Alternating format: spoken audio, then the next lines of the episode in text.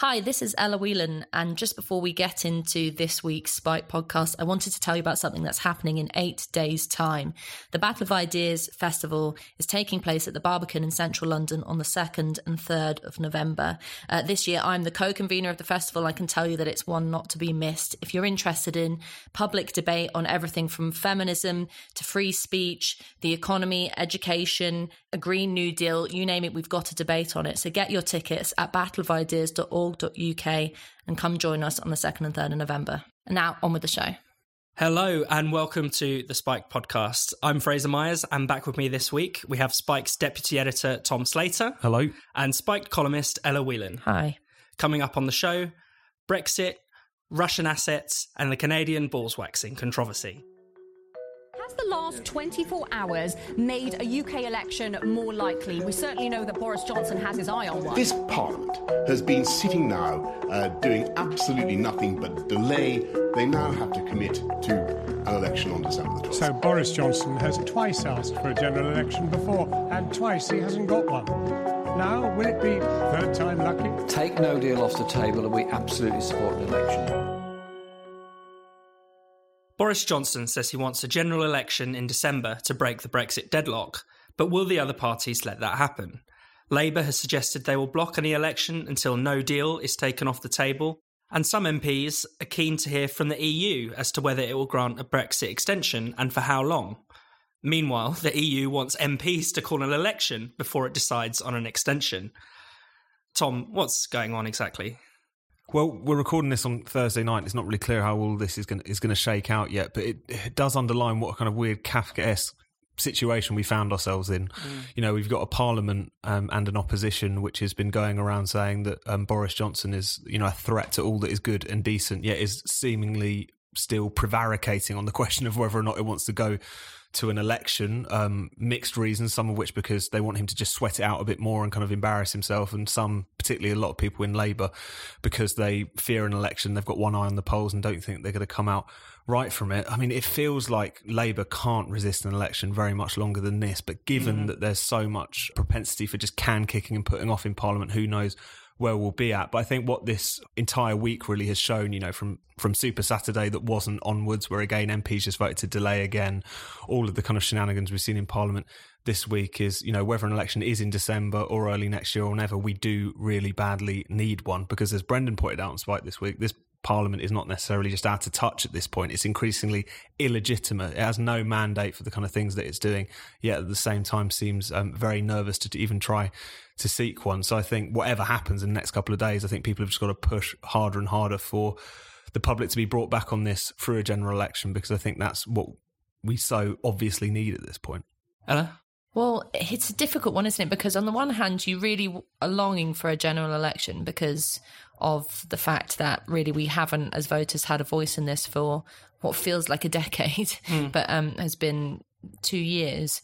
Uh, at the same time, the the fact is that parliamentarians are definitely are going to have to be forced into having election because they're scared of a public vote. But what will those positions be within the parties if a general election comes? Because I'm sort of now fearful of the fact that we'll have a position in which it's Boris Johnson's deal being pushed by the Tory party and no Brexit by the Remain parties now, you know, the Labour Party or um, complete re- revocation of Article 50 by um, the Lib Dems. And so uh, we're back in this kind of, I think Brexiteers have found themselves back in this position in which really nothing feels completely satisfactory. And it's sort of been an eye opening week, I think, for me and others, in that you sort of have to realize that the idea of leaving the European Union and Brexit has sort of had the kick taken out of it. Mm. Or it's not what we thought it was going to be. It's not what we hoped it's going to be. It's going to be at the very, very, very best now, some kind of a fudge. But I think the positive thing is that it's opened up a space for us to have a much bigger discussion about what Brexit means in British politics. And therefore, a general election really would be an exciting opportunity because I think part of the problem is that politicians have had such an easy ride. They keep whinging, but they've had such an easy ride for the last three years in terms of they just really haven't had a huge amount of scrutiny. They've been able to bandy together. They've been able to hide behind the doors of Westminster. Um, and so I think that a general election could be quite volatile, actually, and could be uh, could throw up some really interesting things in terms of outlier parties like the Brexit Party, but also just uh, hopefully an opportunity for people to really give politicians a kicking, uh, perhaps as well, even including the Tory party, because I don't think they should be given an easy ride if all they try to do is push through this really quite crap, you know, dressed up version of um, the deal that we've seen many times before. Yeah, I think that's right. And and I guess one of the most depressing features of British politics is the safe seat phenomenon. And you know that there are, you know, some MPs that really, really deserve a kicking that are, you know, come what may, it's just not going to to happen. The, I suppose the best thing about um, an election is that it clears so much. It will in, almost inevitably clear so much of the dead wood that has, um, you know, been hopping from party to party. That has, um, particularly those who have switched parties and become independent, or the, you know, the Tory MPs that have had the whip withdrawn. Let's hope that that stays the case um, between now and an election because they really be, have been holding up um, the process. And you know, I really agree with you on um, Boris's deal, and I, th- I think that that's um, you know something we need to we need to talk about and make clear that this is not um, a particularly good deal. It is ninety five percent Theresa May's deal. You know, five percent tweaks, possibly in a better direction than before, but it's it's still not the clean Brexit that um, that we want. And and one of the things that really worried me in particular about the the deal is is seeing who um, supported it even tentatively um, earlier this week. You know, you had people like well known Brexit wreckers like Philip Hammond and Amber Rudd and Nicholas Soames queuing up to, um, you know, sign up to this deal. But then, of course, as as we know, they also embraced um, a delay to Brexit, leaving open the possibility that there will be all kinds of wrecking amendments, particularly particularly worrying are you know potential amendments on the customs union, second referendums could be a possibility, and so you know we are back again in this kind of parliamentary morass. Hopefully, the election is is maybe the opportunity to kickstart the process again and put a bit of life back into it. I mean, uh, in a way, I was kind of less surprised to see people like the Nicholas Soameses of the Amber Rudds of this world support Boris Johnson's deal, and more surprised that so many, you know, erstwhile quite principled Brexiteers kind of fall in line behind it. I mean, it's one thing to say this is the best we're possibly going to get. We're going to have to swallow it. You know, this parliament, even this political class, in any kind of formulation, will not back anything any harder than this. Um, there was actually just a kind of response from kind of Tory Brexit Boris fanboys as if this was the greatest deal of all time. And I Yeah. think the naivety that they've um, displayed has been pretty remarkable because it's not just a case of the indiv- it's obviously it's partly a case of the kind of so much of May's deals remaining, so many of the aspects within it which were um, incredibly bad from a sovereignty perspective being maintained, um, which there's been, already been a lot of discussion of. But the point that John Holbrook made on Spikes this week is also that stuff aside, there's also a huge kind of strategic question that um, passing any version of this withdrawal agreement, this withdrawal treaty, actually poses, which is the fact that we'll go into this transition period during which time we'll be effectively ruled by the European Union in all in all kinds of ways with no vote and no veto and all the rest of it. Um, and then we go into trade talks in which we've already given up any leverage we might have had because we already have paid this exorbitant divorce bill. Um, that effectively we're then going to be a situation where where whoever's leading the g- negotiations, if we get to that point, will have the choice between giving up even more sovereignty or actually just you know leaving on WTO terms, which I think is made clear none of them are prepared to actually do and to Yeah. stomach. And so on that kind of um, the strategic implications of it point to um, a further sellout of sovereignty down the line. Now, as you say, there's good things in it. Obviously, the UK wide backstop is gone. The idea that that kind of customs partnership, as it envisaged, um, being actually the basis for the future agreement, that's gone along with it. Um, the um, pledge to keep in line with the EU on so-called level playing field rules, you know, from state aid through to environmental and consumer and labour protections, that has been moved from the withdrawal agreement, which is obviously binding, to the political declaration, which isn't quite as binding. But nevertheless, a- again, it comes down to that point of the kind of negotiating position we will be in. Um, it's important to remember that political declaration isn't meaningless. It does have um, legal standing, and what is down in it is still something that could be um, is something which is still very likely to be worked into some kind of future agreement. But also, we'll be arguing from a position of incredible weakness, and the likelihood that we will sign up to have those vast swathes of economic and social policies effectively be handed down to us from Brussels is pretty high. So. I think there's no good options in all of this, especially in the immediate term. But at the same time, I think it would be better if people at least on, or at least kind of honest with themselves about it, what, what it was that they were swallowing in all of this. Yeah, I think I think that's right. I think there are far too many Leavers, um, too willing to accept second best on this, and you know it's an improvement on May's deal, but an improvement from a very very low base. And you know we should really be aiming for the best kind of deal, the best kind of arrangement, the arrangements that give us the most freedom and most um, you know democratic outcome, not this deal. Also, I think you have to show some sympathy with the fact that people really want this over with, and it's very true that if you have been starved for three years, three and a half years, and uh, you know it's tempting to eat anything that's put in front of you. Um, but you have to kind of resist that and be very skeptical of any kind of attempt to suggest that this is Brexit, as you say. I mean, part of the issue as well is that's it's just infuriating is that this deal is actually being labelled by anti-Brexit Uh, politicians as a catastrophically hard Brexit, Yeah. as extreme, and you think, in what world is that the case? Mm. But yet, that it, this is what they've done time and time again: shifted the goalposts, completely inverted the meaning, completely misconstrued things. I mean, talk about fake news. This is crazy to suggest that this deal is a kind of representative of a hard Brexit. But here we are, and this is the the situation we're in. I mean, one thing that I've found remarkable has been this uh, tactic by anti-Brexit politicians to suggest that this delay is simply about due process, is simply about just doing the job properly. You know, we're very sensible here. We understand that this is very complicated, and we need to. I mean, bullshit. That's such a load of rubbish. It's a depressing point to return to, but I think it does also come down to that question of you know people can be right and wrong at the same time in all of this. There is a huge danger of of MPs as well as you know a, a weary general public being bounced into the position of just kind of accepting a, a pretty poor and non-Brexity deal, shall we say? But at the same time, the people making that argument uh, most full-throatedly um, obviously just don't want it to happen in the first place. So. But I think it comes down to that point of get Brexit done has been the big slogan of the Tories. It was what was, you know, all over their hoardings at party conference. It's almost certainly going to be their slogan going into a general election if the withdrawal agreement hasn't been ratified before then.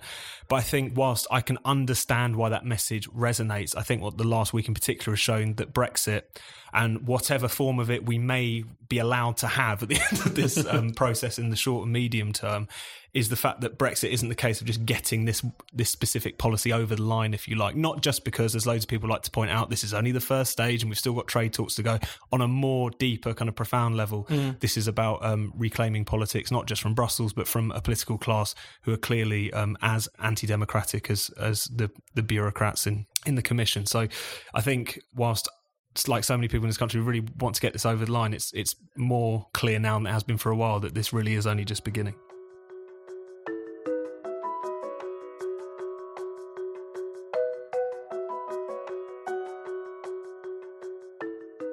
You're listening to the Spiked podcast. Spiked has no subscriptions and no paywalls. All of our content is free. We rely on the generosity of our listeners and readers to keep us going and growing. For those of you who already donate to Spiked, we can't thank you enough. It really means a lot to the team. If you haven't already, then why not consider giving Spiked a donation? You can make a one off payment or give monthly by going to spiked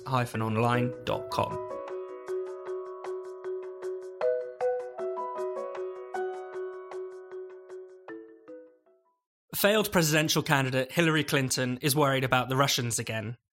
I think they've got their eye on somebody who is currently in the Democratic primary and are grooming her to be a third party candidate, said Clinton. She's the favourite of the Russians.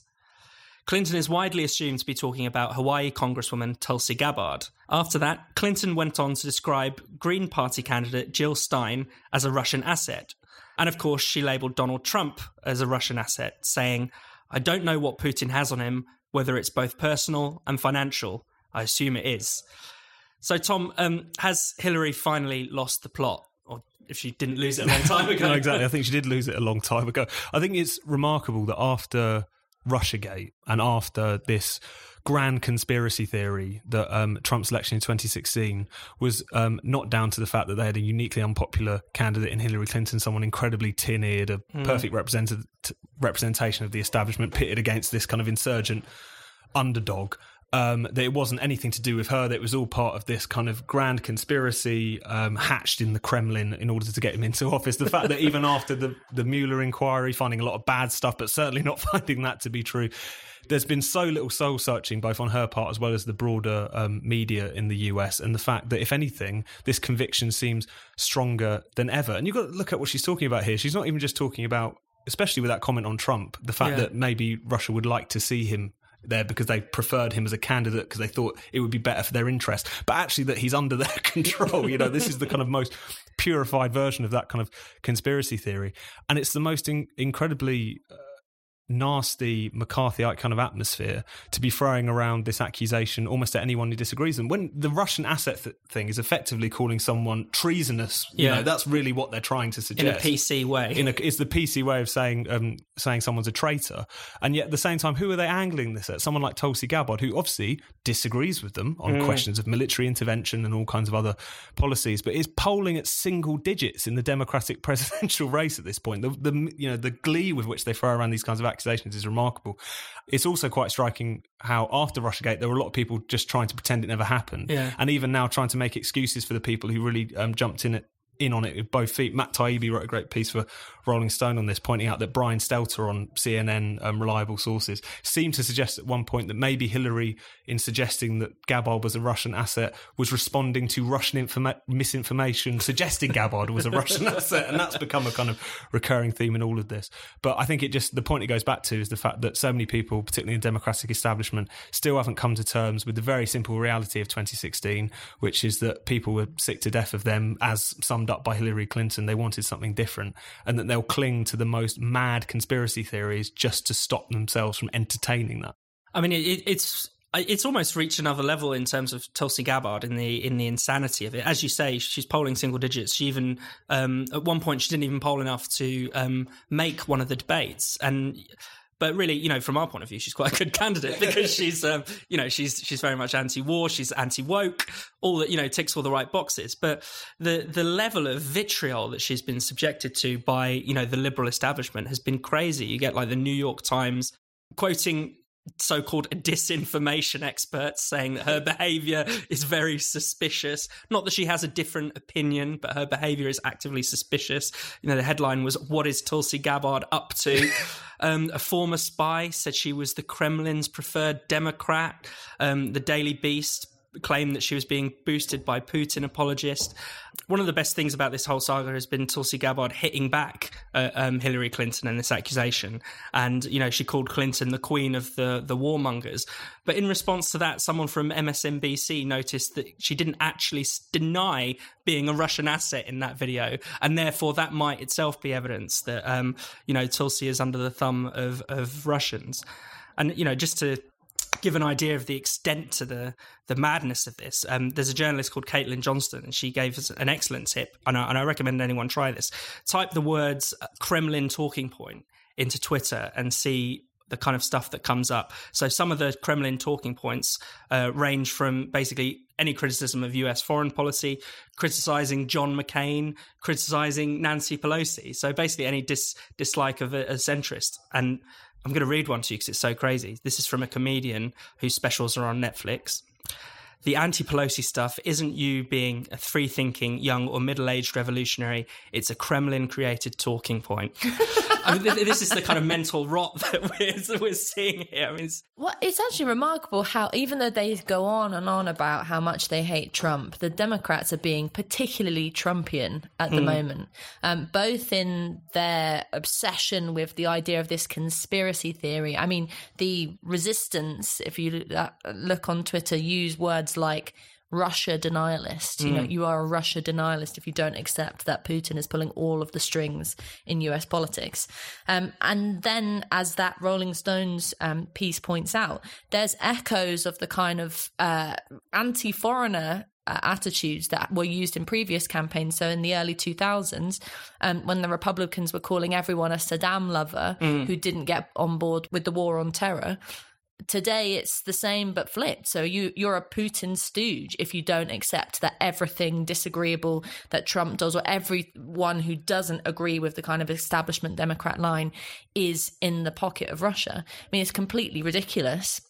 But the the uh, rather than just laugh at it, I mean, it it could be quite dangerous because Yeah. if you want to have four more years of Trump, this is the way to go because this is like catnip to his base.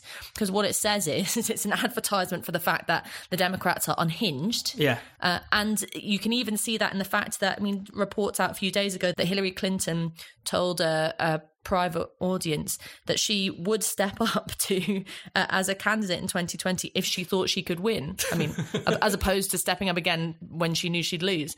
But this is just ridiculous. I mean, it's like they're stuck on Groundhog Day or something. They can't move past the concept of either Trump being uh, a, a you know woman abuser, rapist, or Trump being a Russian stooge, or you know, any of these kind of ridiculous conspiracy theories. They can't move past it to the extent to which there's now even some mild suggestion that they'd bring back Clinton, mm. the like the worst thing that ever happened to the Democrats in recent history.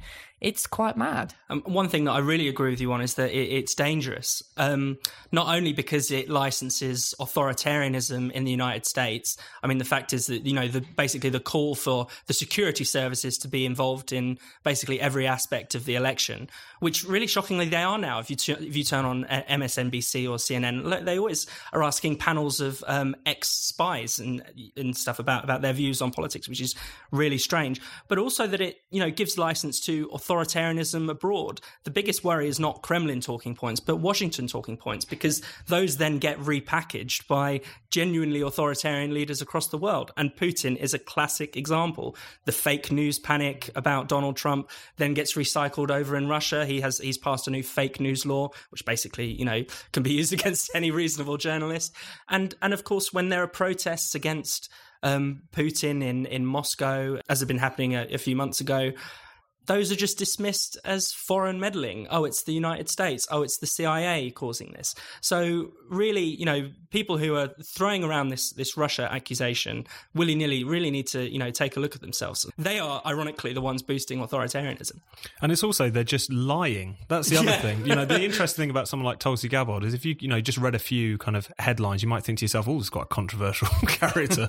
so allegedly, she's some sort of Russian stooge, which again just comes down to completely baseless, you know, theories. In the debate a couple of months ago, where she just completely leveled Kamala Harris, you know, on her record as Attorney General in California. Um, she was suddenly getting a lot of pickup on the internet. A lot of people were tweeting about her, and everyone was like, "Beware the Russian bots boosting Gabbard on the basis of no evidence whatsoever." There's this claim that she's an Assad apologist, which is seemingly based on the fact she went on a fact-finding mission to Syria a few years ago, ended up meeting Assad, and since then um, has effectively called for peace in the region and has ca- and has called the um, opposition to him um, has referred to there being terrorists and jihadists in the ranks of that, which is factually true. We all know that you know the the Free Syrian Army that the US, in fact, you know, backed was turned out to be f- filled with a lot of incredibly dodgy characters. Um, and again, there's kind of attempts to smear her on the basis that because she's um, been, you know, somewhat kind of embraced by kind of far right trolls on some basis just because she said one criticism of Israel, which is hardly unlikely, you know, in mainstream politics, that people are trying to suggest that she's like, you know, a couple of degrees separated from David Duke. You know, it's it's just it's completely incredible. And I think coming back to the fact this is a candidate who has you said Fraser is actually you know good on many respects, but it's still someone who's you know really da- at the back of that um, at the back of the pack insofar as how she's polling and how she's getting on. The amount that they will throw at someone just like that, just because they disagree with them and just because they're really um, hitting them where it hurts on a lot of key policy points, I think is very very worrying for the kind of openness of the the kind of state of political debate in the US at the moment, and for demonstrating how much the um, political establishment has paid any heed whatsoever to the lessons of 2016.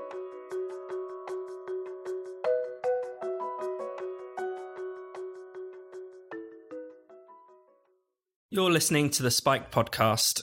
If you haven't already, don't forget to subscribe so you'll never miss an episode. If you get this podcast on iTunes, why not give us a rating and a review? It really helps new listeners find the show.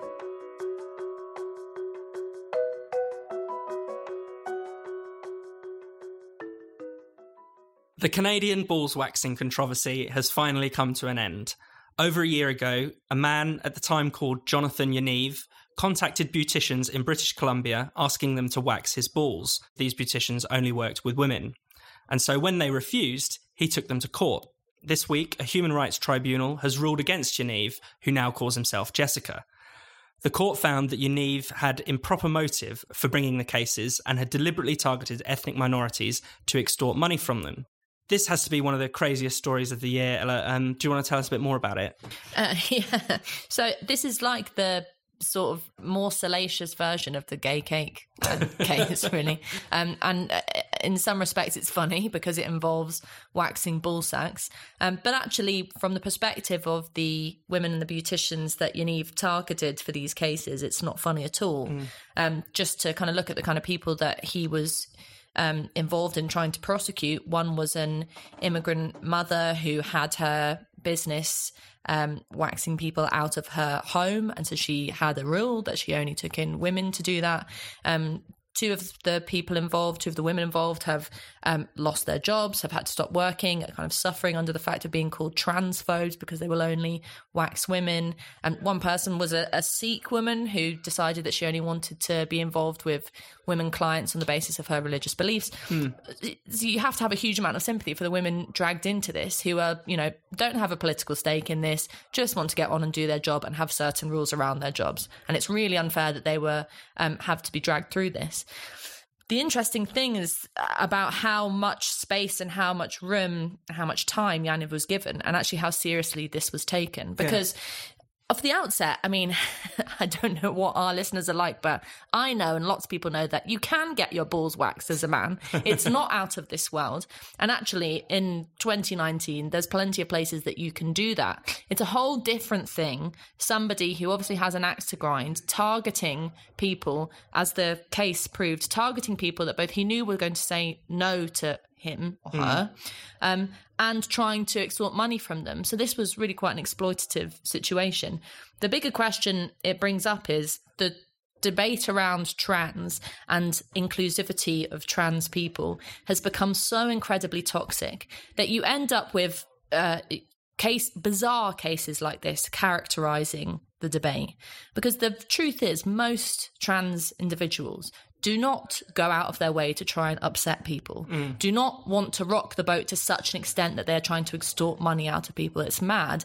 And yet we are all the time focusing on these things and it's having a wider effect. So just look at what's happened in relation to this another bizarre story. Um, the fact that always which is a company that produces um, sanitary pads, um, has done for many, many years, um, has off the back, of a few kind of complaints via Twitter, decided to remove the female symbol from the packaging of its sanitary pads. Mm-hmm. You know, acquiescing to the idea that periods have to be inclusive to men as well as women. So we can laugh at cases like Jan if we can say, thankfully, that this one got shot down. But the truth is that the intolerance around the trans debate, intolerance in that everyone has to swallow this idea that you accept self ID people without question, no matter the hmm. circumstance, is having a very real effect. And I think just for a second on the kind of balls waxing thing in particular, I thought it was interesting that actually part of the case hinged on the fact that it's actually quite dangerous for the person receive, receiving the wax if the person doing it isn't trained. And apparently that was actually part of the expert advice. The took- welfare of uh, Jessica and it shouldn't be uh, shouldn't be taken for granted. No, I mean it's a ridiculous, ridiculous story, as you say. I think it's worth um, again drawing out the nastiness of this individual because it's pretty clear that he actually targeted these women in particular because they were um, largely from migrant and ethnic minority backgrounds, working out of their own homes. He seems to have had some particular had previously said in statements talking about the immigrants around here being kind of dirty and dishonest, and part of the argument in the case in the course of these proceedings was that on religious grounds they were being intolerant to, towards him because he was transgender and all the rest of it. So it's really, really kind of nasty stuff. I think on the point of um, this being a um, you know this obviously not being representative of trans people, I think is it definitely important to say. Um, I think the only thing is I think you see in some of the reaction or at least the lack of reaction for the more woke but nevertheless you know sensible people in relation to this case to the extent that they have talked about it at all. They've said well the only reason loads of people are talking about this is because it's the TERF agenda. It allows you to present all you know all trans people as just perverts and freaks and would be sexual assaulters and all the rest of it. And I think the thing to bear in mind about cases like this is when you swallow wholesale the kind of gender ideology. You create space for those minor, tiny minorities within a tiny minority who are going to just exploit this stuff Yeah. to operate. If you allow common sense to break down to such a degree that not only do you allow avenues for people like Yaniv to, you know, effectively hound women um, who refuse to wax his balls, but when people try to discuss it on Twitter and you've got, you know, Lindsay Shepherd or Meghan Murphy having their account shut down in Meghan Murphy's case permanently because she misgendered Yaniv, you do exacerbate those cases you know by by allowing kind of common sense to be entirely crowded out. It's not to say that it just doesn't the problem with this is that it doesn't allow us to talk about how all trans people are freaks that's not it whatsoever. It's just that you allow space um, for those individuals who do want to kind of exploit that complete breakdown in common sense to their own, in this case, extortionate ends, um, to operate and to be able to do that stuff and to, on some level, be guarded from criticism. All that being said,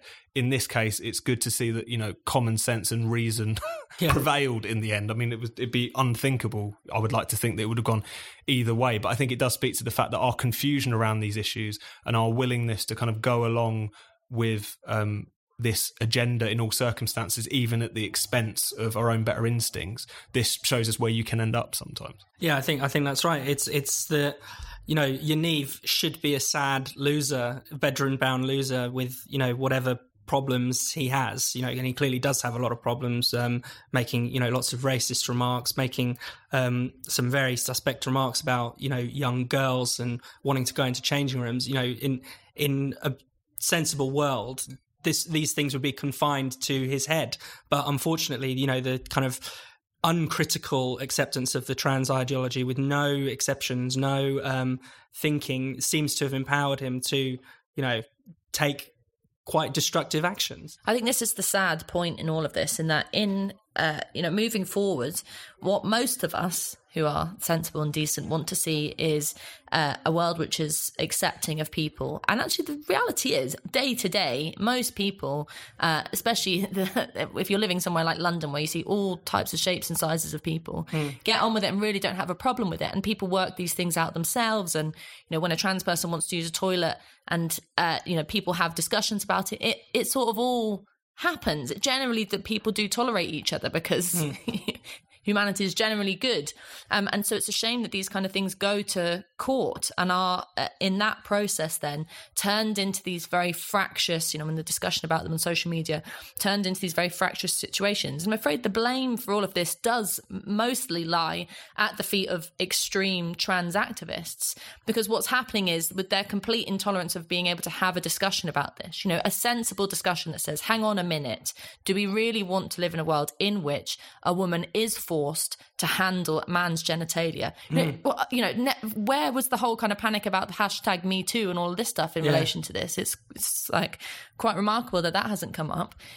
And yet, you want to have a situation in which somebody who has an eccentric desire can be met within the realms of reason. So, hmm. if a trans woman does want to have a wax, then they should be able to get that at some specialist salon if needs be, whatever. The problem is you have this. Uh, these debates take place in this kind of vacuum where you're either called, um, you, know, you know, a transphobe or a TERF or an abuser or a pervert, and nothing sensible comes out of it. Um, I think the plea would be that these kind of discussions happen just amongst people in an everyday format and that actually you know really authorities should try not to get involved in these situations because i think it only really makes it worse